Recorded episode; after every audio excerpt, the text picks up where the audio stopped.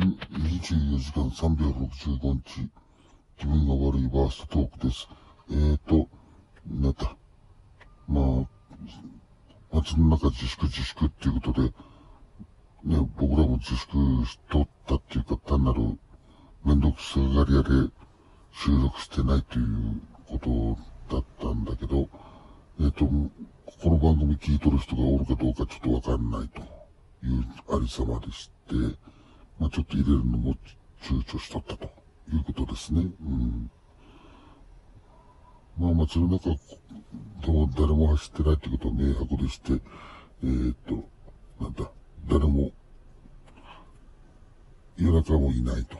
えー、トラックも、まあこの間まで休みが少ないと。で、観光バスは行ったら、なんか人が移動してないっていうことはいないということで、まあ、の先どうなるのかっていうのもまた怪しいわけでして。はい。